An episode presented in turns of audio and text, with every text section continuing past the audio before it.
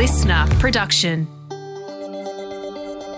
Markets took a breather on Friday following an unusually busy few days. And find out what drove the market to have its worst week in 11 months. Good afternoon, I'm Steve. I'm Laura. It's Friday the 18th of August. Welcome to the Comsec Market Update. Well, Laura, we're at the end of another extremely eventful week, and it was a very quiet end. Almost, thank goodness. Almost completely flat. I know you won't agree with that, but it's still... You know I'm going to say we were higher today. Absolutely. 2 points. Yep, exactly right. Still ended up being the worst week in 11 months. We hit a 5-week low yesterday as well, but how did we do today overall? Well, I think we've just basically covered it all off. Tell us more. Well, thank you for joining us. See you on Monday. Give us a bit more detail, Laura. How did the ASX 200 finish today? Well, we ended up 2 points, which I've already mentioned. And percentage points? It was less than 0.1%. It's not worth mentioning. 0.03%. And we closed at 7,148. Yes. Thank you. Thank you for finishing that off for me. I struggled to get it out today.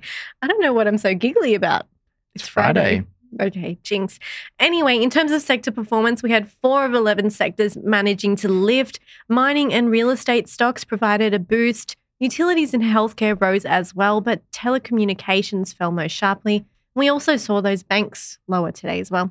I should also point out that what we'll do in today's session, because it is Friday, we'll take a look at, you know, how different stocks have done today. Then we'll obviously kind of review the whole week and then preview some of the main things to watch in the week ahead.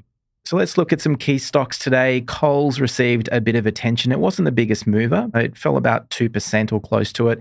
It warned that it's going to cost an extra $120 million to build out 2 new automated fulfillment centres. The one will be in Victoria, one will be in New South Wales. The one in New South Wales is going to kick off in 2024, but the Victorian one is going to take a year longer than expected to start operation. So that's going to be 2025. So I guess the goal long term is to try and lower costs, to improve efficiencies and to remove human error.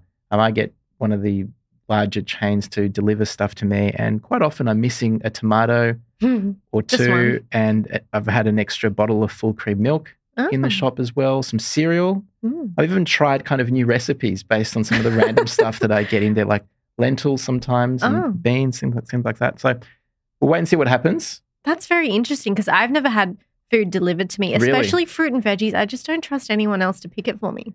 Yeah, no, that's true actually. They tend, I mean, sometimes you'd get the not the best quality fruit and veggies I would depending on who you go with. It just happens, you know. But anyway, Coles shares down 2% today. Imugene was today's worst performer by far, though, after completing a $35 million capital raise, which basically means they're trying to raise money to use towards doing new things in the business. In this instance, it will be to fund a license for a new cancer drug. So going to a great cause, but its shares fell 16%, but that's quite normal after an event like a capital raise. An investment manager called Magellan was up 13% today. It was the best performer. It was still the first lift it's had all week, but the market seemed to respond to some of the results it handed down today. So probably not the profits, which were down about 50%, so it halved, which was shy of many analyst hopes, but the focus was more on costs. And it's managed to cut costs, and it was quite optimistic about its outlook on bringing expenses down further in the coming year. Keep in mind, even though Magellan's up 13% today, it's shed about 90% of its share price since peaking in 2020 because of billions of dollars leaving the group. So it's had a pretty rough ride. And they also announced a special dividend, which I think encouraged investors as well, despite those falls in their profits. Another one in focus today was Telstra. It posted its second day of declines after yesterday's full year results and also some target price cuts. So even though its results were pretty strong yesterday, investors did get stuck on news that it decided to keep its physical infrastructure unit, InfraCo, which it had previously planned to divest. In the opposite direction, though, Goodman Group performed well for a second day for the same reason, its full year results and also some target price lifts. Just quickly as well, worth mentioning, Ingham's was up today again as well. Same reason once again, we did have a lot of profit results come out yesterday and we can see movements in the days after those profit results come out. But I wanted to mention this one in particular because it was actually the best performer over the course of the whole week. It was up 19% this week. And Abacus Property was another standout today. It rose about 10%. Now, this is a property group that owns commercial businesses and also, or real estate rather, and also self-storage businesses like Storage King. So they're, I believe, going to split at some stage in the future. They're in the process of getting that organised. But today it handed down its results. Revenues were up. Its profits also improved as well. So the market responded quite well to that. So let's take a look at some of the drivers of this week. I like to take notes over the course of the week and write down the main things that happened. There were quite a few. So to start the week, we started off with higher than expected producer prices over in the US. So that would have been Friday night. That led us into Monday morning. That added to concerns about inflation. So that started the week off on quite a rough note. We also got some disappointing data out of China. Policy rate cuts from China as well. We got jobs data here locally, which fell more than expected. They were down 14,600 and we were expecting to see a lift of 15,000.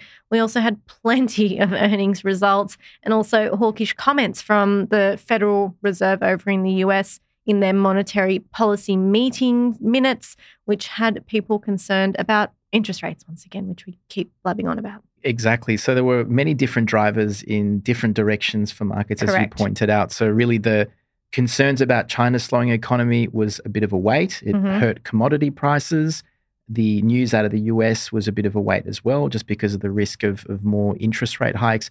And the two things that really helped, the jobs that you said, and also the update on wages we had early in the week. So both of those have basically almost completely ruled out the chances of a rate hike in early September. So that was helpful. If it wasn't for those two, it could have been uglier this week. So we still fell 2.6% over the past 5 days. So we've got to go back to like September last year to get back to those type of declines. The week ending on the 2nd of September, we were down 3.9%.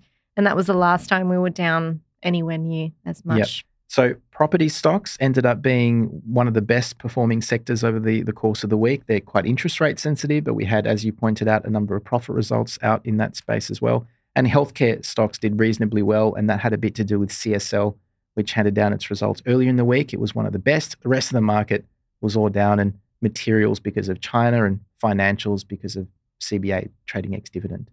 Exactly right. You wrapped that up very nicely. So overall, over the week, we only had two sectors managing to lift. So let's look ahead to next week. It's a little bit quieter here locally. There's only a few minor pieces of economic data coming out, but there'll be plenty of companies handing down their earnings results. The biggest, probably BHP, considering it's the biggest stock on our market. It'll be very difficult to find a big one because it's the largest. It is easily the largest. It's like almost 10% of the market its own, which is crazy. So its results will be very important to watch. Absolutely. That's going to be on Tuesday. We have plenty more though. A2 Milk, Coles, Woodside, Medibank, South 32. I can't go through them all. Yeah, Pilbara, Whitehaven. So there's going to be very, very busy. Did you say Woolies and Coles? I think you already did. But it's going to be huge. It is one of the biggest weeks of the whole year for profit results. So that's going to be a driver. Very few updates locally, as you pointed out, but updates on manufacturing will be quite important overseas in the UK, in the Eurozone, and also in New Zealand, which is all going to be out on Wednesday. And there's a 3-day annual event called the US Jackson Hole Symposium, which happens around this time of year where some of the leaders in finance all get together and chat about stuff. Interesting chats, you would assume. Interesting chats. And it's in Wyoming, a very nice location to choose as well, which you'd probably expect when all these powerful people seem to meet up. It's in generally a nice location. And last time they met, the US market fell almost 7% in 6 days after a speech by the Fed Chair Jerome Powell. So that's not something that always happens, Laura, but you know, it's always very closely watched to see what he says in his speech. So that'll happen over the course of the tail end of next week. So that'll start from Wednesday night US time, and then it will go over for 2 days. So that could be market moving at the tail end of next week. And I think that basically is the main things. And we'll get into more detail next week. Lots to look forward to as per usual. Absolutely. We'll have an enjoyable weekend, everyone, and we'll do this again on Monday. Can't wait to chat next week. Ciao.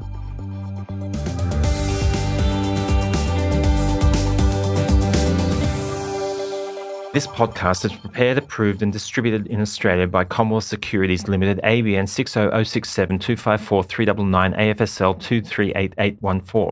The information does not take into consideration your objectives, financial situation or needs. Consider the appropriateness of the information before acting and, if necessary, seek appropriate professional advice. Listener.